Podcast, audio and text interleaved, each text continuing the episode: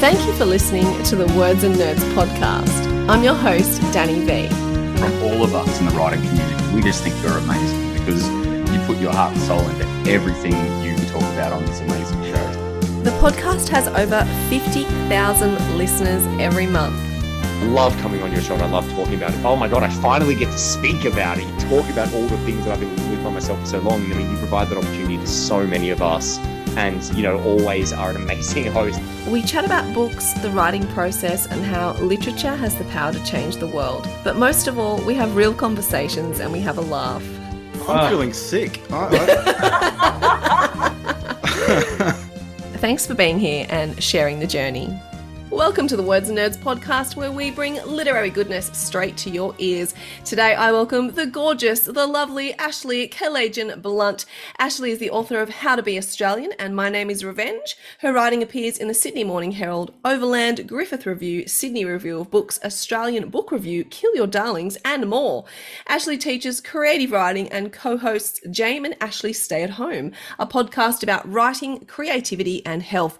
Today, we come together to explore dark mode. Welcome.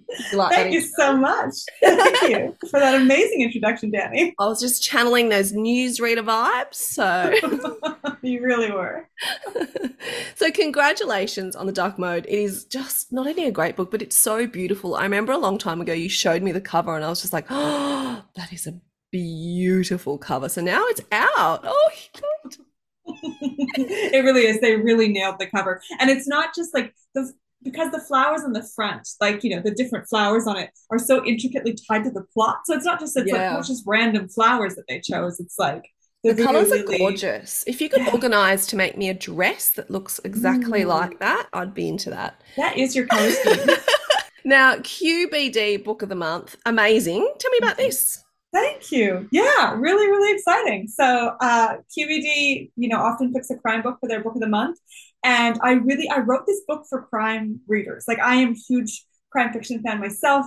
I wrote this book for fellow crime fiction fans. So it was really, really exciting when the QBD team decided that they wanted to share it with their uh, their readership and their crime fiction following. So yeah, like previous books of the month have been like Michael Robotham, JP Pomare. So just really exciting to be part of that. It's really exciting. I was really excited when I saw it for you. Oh, so so lovely, Gary. now, give me an elevator pitch. I know everybody hates these, but we need one in case readers haven't got their hands on this yet or it's still sitting on there to be read pile.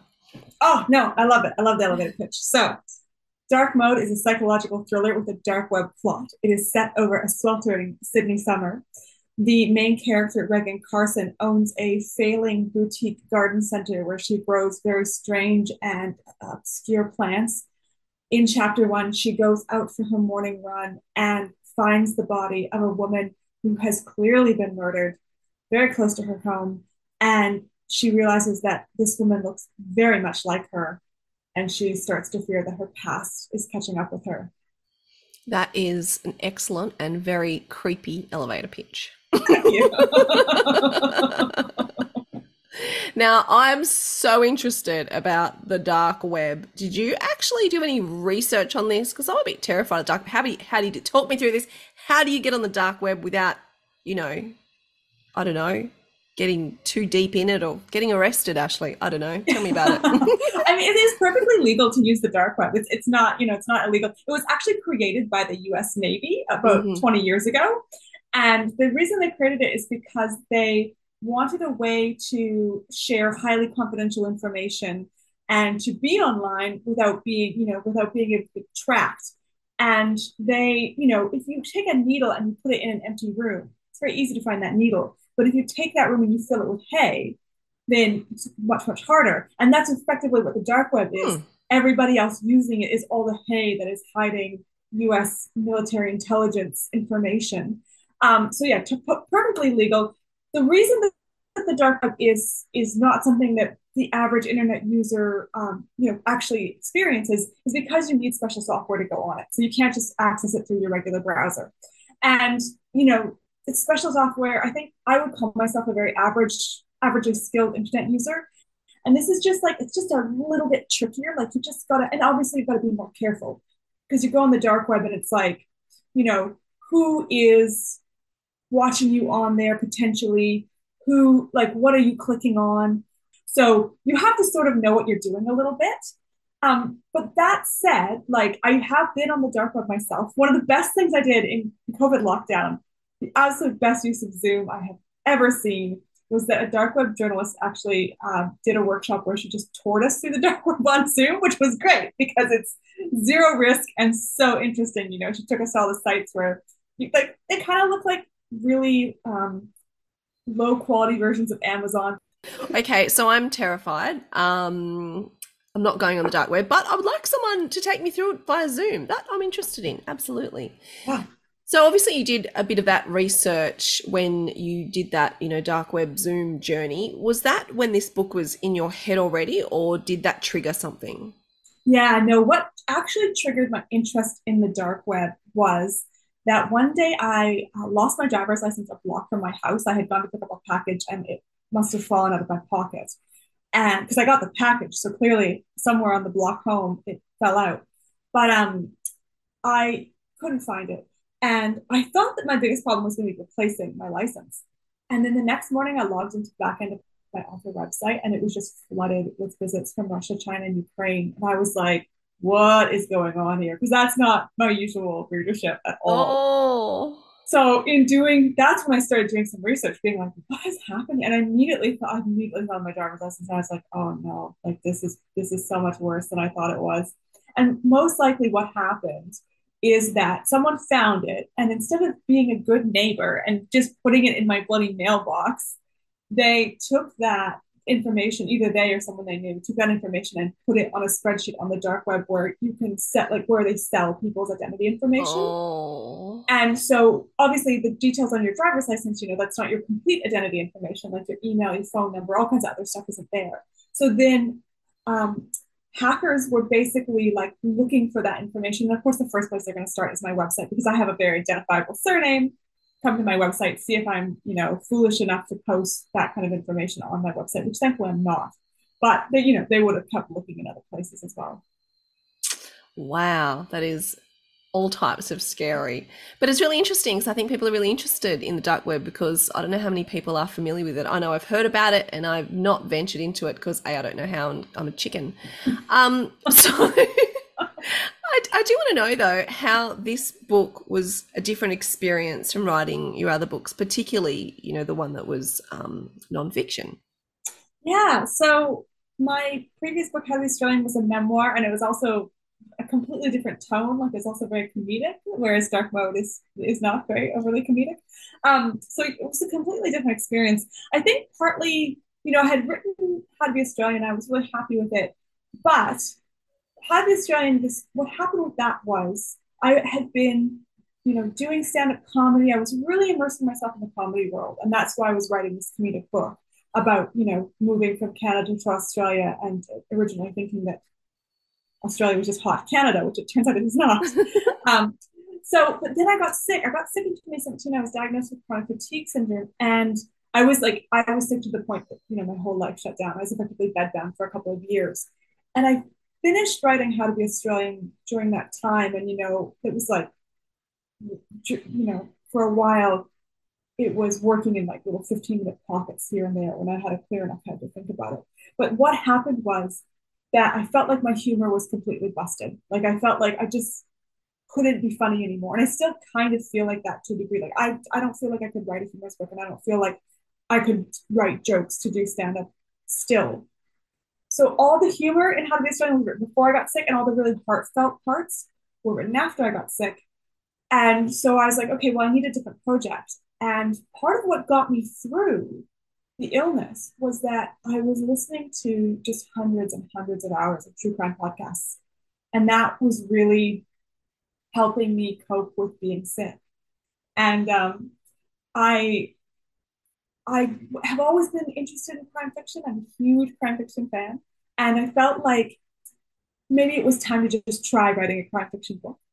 So this is that was I had all that crime, all that true crime information in my head. And I thought, okay, I'm going to try this. And it was really an experiment. I was just like, I'm to try writing a crime novel. If it works, great. If it doesn't work, you know, I've got lots of other nonfiction projects I'd be really keen to try. So that was how I transitioned into crime. That's really interesting. And what's really fascinating is the fact that your situation and your health has impacted and driven your writing. I find that really fascinating, and I'm sure that happens with a lot of people.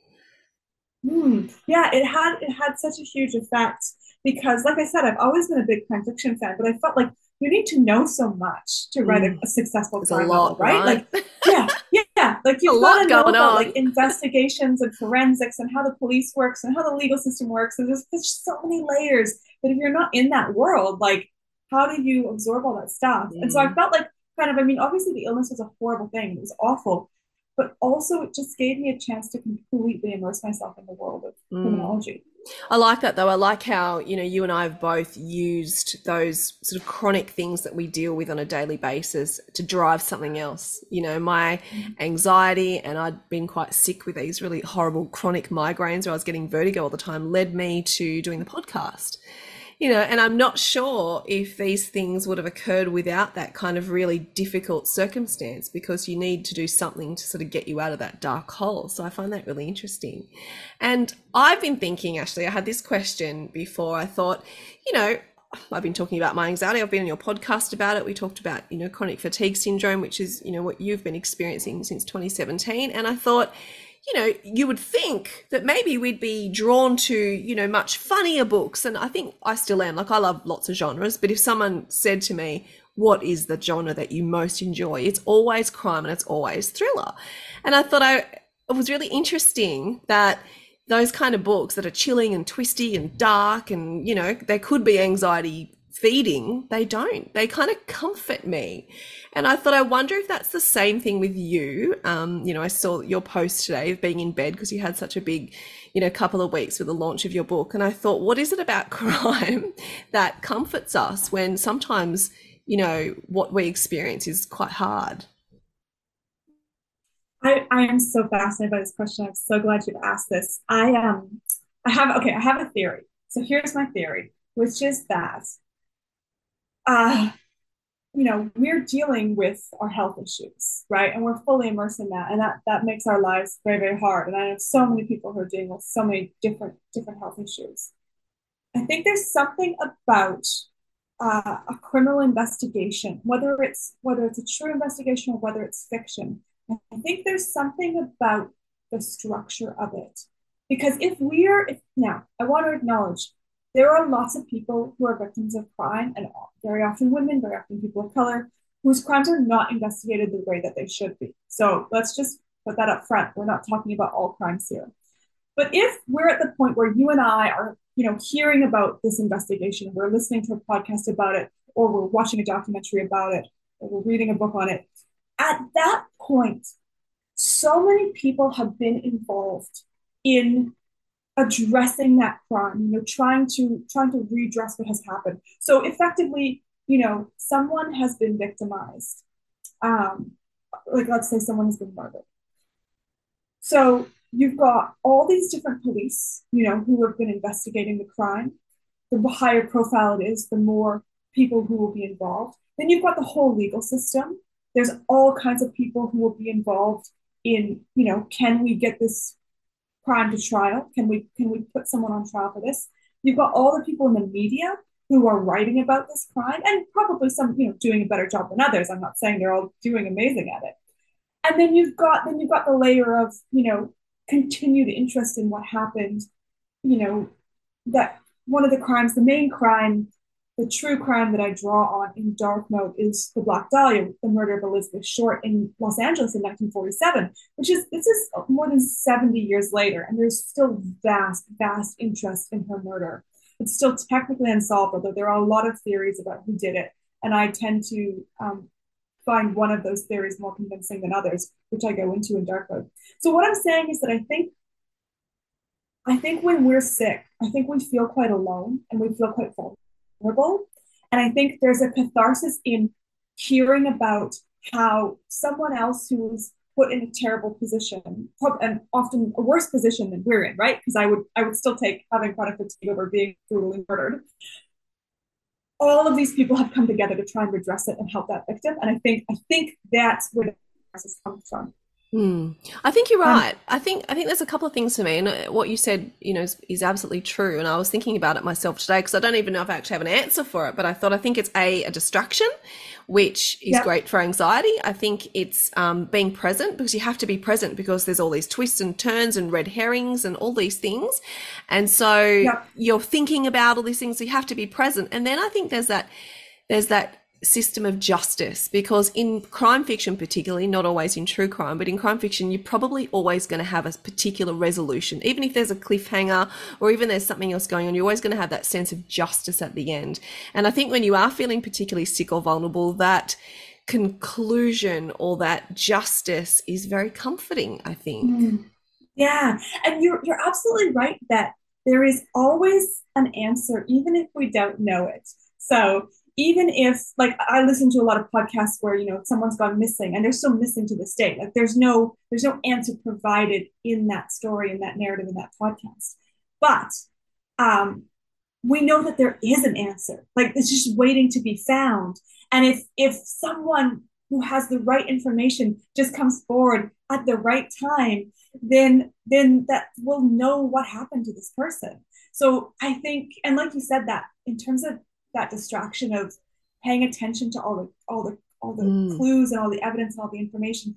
I think it's so interesting, you know, how uh, criminal investigations have evolved alongside technology over the decades. Yeah. And like hearing how that differs, you know, depending on whether this crime was committed, like say the Black Dahlia in the 1940s, um, compared to today. It's it's just really really interesting, and and I think maybe it's you know maybe you and I are in a privileged position because we we're able to be interested in this and use it as a distraction because we aren't close to someone who has been a victim of a you know t- a terrible violent crime. Yeah. Um, i think it probably would be different. Although that said i mean my great grandparents were survivors of genocide and you know my great grandfather watched his entire family be brutally murdered in front of him.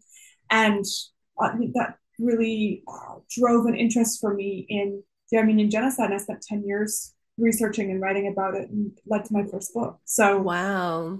And obviously there's, you know, some some distance between me and my great grandfather. Yeah, but, yeah. But well, it's still. interesting you say that my grandparents were in um they were prisoners of war in um Indonesia. So it's really interesting that you know, we sort of come from these very parallel um, ideas of, of history and, you know, kind of leads you to these places. And what and maybe, I find. Yeah, oh, sorry, go ahead. I just find really interesting that I have read many times that particularly anxiety is passed down on like this cellular level.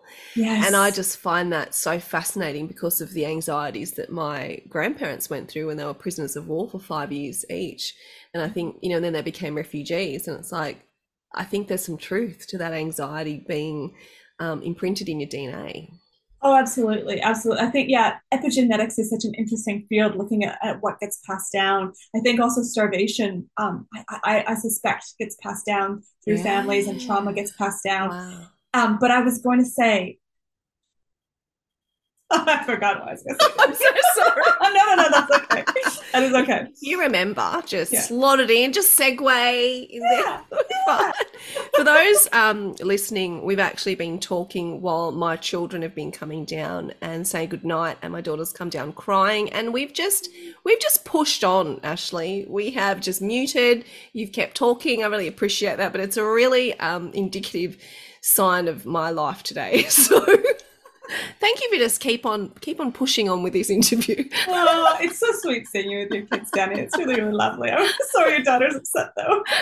oh, she's just had a fight with her brother. It's a you know every five minute occurrence, so it's all good. And in ten minutes, I'll go sort that out. and the, and the point that I was going to make in terms of your family um, having survived being prisoners of war and my family the Armenian genocide is I think perhaps there's also an interest in sort of understanding at a remove the kind of resilience that it takes mm. to to witness those kind of events and overcome those kind of events and move on with life because yeah. people people do they go on with their lives i, I mean, love that actually because i've only actually thought about trauma and anxiety being passed on but maybe resilience is passed on as well and that's why even with the things that we live with daily we push through them isn't that mm. amazing mm. that's a really positive thing isn't it i love that Yeah. Yeah. Mm. Well, I just wanted to explore that tonight because that question emerged in my brain. So I was like, oh, I need to explore this with Ashley. Um, you know, last time we talked about getting bitten by huntsman spiders, which you can, by the way, I don't care if you're a doctor of spiders, you can get bitten because we both have. Um, I still tell people that story and they look at me like I'm lying. I'm like, I'm not. It, it, it happened. All right. And I'm glad, I'm glad you're an Aussie saying that because I say that as a foreigner, and Aussies look at me like, you don't know what you're talking about. like, I literally watched it walk over my toe and bite me, so it, def- it definitely happened. Actually, that story still upsets me. It still upsets me to this day. I don't need to convince you. You're the converted. now, with such an intricate book, with such, you know, a topic dark web that is still a little bit, you know, hidden and secretive and a little bit scary, if I'm honest, um, what were the challenges in writing dark mode? Well, the first challenge was that I think I was uncertain about making it crime fiction. So at first, one of the things I was really interested in that has did not end up in dark mode at all is China's social credit system. And so I was trying to write this sort of like I started off writing this sort of Black Mirror esque sort of like social credit system, but set in Australia. And my writers group feedback was that it just like it just wasn't working. It just wasn't working. And I realized it's like, you know, this isn't quite my genre. This isn't what I read. And I, I don't think it's wise to necessarily try to write something that you're not already immersed in yeah. as a reader. So then it then it shifted. It became a little bit more sort of general commercial fiction, sort of Gail Honeyman esque, and you know, it was sort of heading in the, that direction. But again, I think I was still just really, really hesitant to to to say like, no, I'm going to try crime writing because I think the thing about if I'd failed at those other things, you know, if I'd written a whole manuscript and failed at it, it wouldn't have hurt. But uh, if I if I wrote a crime novel and I and I failed miserably at it, I think that would have that would have really taken something out of me. So I think that's that's where my hesitation was coming from. So that was the first challenge. But then there's a particular twist in dark mode. There's a particular moment that, you know, as an avid crime fiction fan, I was like, I have never seen that particular thing before. And I was like, I wonder if I could, like, what pieces would I need to put into place to make that happen? And I sort of built the book out from there. Wow. The other big challenge was the opening chapters because you need to get readers on board. You know, with a crime novel, all this stuff has happened and you need to get readers on board and up to speed and to get to know the characters. And so those first the first half of the book and specifically the first 10 chapters i rewrote multiple times. Whereas the second half of the book pretty much from the first draft the the mechanics were there. And then it was like tinkering with them making them stronger making them you know making the pace faster.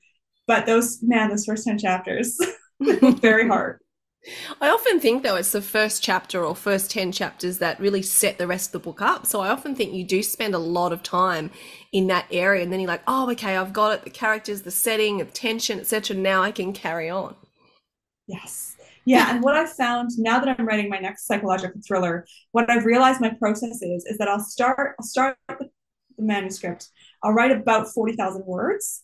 And that it takes me about that long to figure out what I'm doing with it like even though I, you know, I have sort of a macro plan, like with, with this one, I started with a one page synopsis. But in terms of like, how is this actually going to work on the page? Get to that 40,000 word mark and I scrap almost all of it. I just chuck it all out. Both times I've saved about roughly 10,000 words.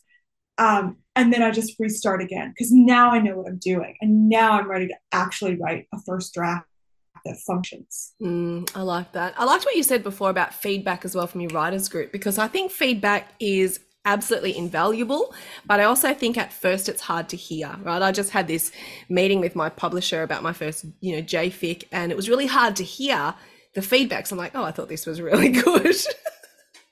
And then i sort of accepted it graciously i hope. Um, and then i went away and started putting into practice what he'd said and i was like oh damn it he's right like this is so mm. much better now. So feed, feedback's an interesting thing where it's kind of it's not, i don't want to say it's upsetting because i actually really enjoy feedback but it's a bit confronting i think or uncomfortable even. And then when you kind of walk away from that feedback you're like oh yeah like they were right. And that's kind of what happened to you with your first idea. And I, i'm so interested in in this process of feedback because I'm a huge advocate for like having a really robust writers group yes. where you get really rigorous, Definitely. informed feedback. Yeah. Yeah. And I think I think the thing that we need to remember is that when we've written something, we took that from a blank page to what wherever it is now. And like that's a big process, right? Mm. Like we've put a lot into that and it's so easy for someone else to come in and look at where it's at now. Yeah. They've put no thought into this previously, right? So they're coming at it completely fresh. They see it totally different. They don't see all the effort we put in. Yeah. So then they're able to go, oh, well, what if you did this and this bit doesn't quite make sense? And what if you did that? And for us as the person who created it, of course that's gonna, you know, as even if they're 100% right, which they often are, because they've got that fresh insight, there is a, there is I think a psychological impact to being like, oh, but I worked so hard on that. Mm, mm. So I always like when I get a big true. edit, I always give myself 48 hours. I think I'm you like, do. I know it's gonna hit me hard. Yeah. I'm like I'm gonna read the feedback, take 48 hours to just like psychologically process it. Yep. And then come back to it. And then I come back to it with a totally different mindset. Then You I'm like, oh wow, like this is gonna make it, like you said, make it so much better. Because at first you're like, really? Are you sure? Yeah. And then you walk away and go, they were totally spot on. What was I thinking? So, but I, I do, I really do encourage those robust, frank, uncomfortable conversations about feedback because it's all about getting the best possible piece of work you can get. And so I would, I would actually be insulted if someone I knew or my publisher didn't give me that robust, frank feedback. Because even if it stings, it's for the good of what you're producing. So I think it's so important. Never gets the great- easier, but the great thing about having a writers group is that I can I'm getting feedback from multiple people. Mm, So, that's like, if- hard too, right? Well, like, I I prefer it because if I mean I mean it's it's different. Like if I'm getting feedback from my publisher, obviously, like we're working on this project together, it's a different relationship. But with the writers group, I like getting the multiple viewpoints because like if one person says something and everybody else says something different, I'm like, okay, like I can, you know, think about that. But if everybody says the same yeah, thing, okay, and then. I'm like, okay, hundred percent, this is not working. I have to change this because there's there's certain things like you know certain comments that people made about dark mode, like in my writers group, that I thought, oh, I can see why you're saying that, but I also don't think, in terms of thinking about the book as a whole, I don't think I need to do that. Like, Mm, and that's the skill, isn't it? there. The Yeah. skill is to filter that feedback, you know, and go, okay, this is right for because you still got to have that vision that you have of the book, you know. So that's a skill in Yeah. itself in taking all that feedback, but then filtering it and going, oh yes, yes, maybe no, yes, maybe no. It's a really interesting process. But yeah, it's funny. I'm just in that process right now where I had some really uncomfortable feedback two days ago. Oh. Okay, yeah, all right, you're in that 48 hour period. you know my publisher doesn't hold any punches right? And um and so it's only sort of last night i started hacking away at it and like oh damn you he was right. So but it's it's going to be a better book hopefully. Couldn't be worse than what i originally wrote so. Now ashley i need to ask you again i've asked you this before but i think it changes and evolves as we do as the things we live with grow and evolve. Why do you write Oh, I love this question. I write to connect with people, and that, like, it has been so rewarding putting Dark Mode out into the world because I wrote it for such a specific readership. And what I did with this book, because this is this is my my third published book, but it's the seventh book that I've written, and I really specifically picked a few models. Uh, in terms of in terms of authors that I love, so my models for this book were a few a few books from Candice Fox, uh, the works of Tana French, specifically her police procedurals, and and J.P. Pomare's books. And it was those three authors that I was like, okay, I'm writing for their readership.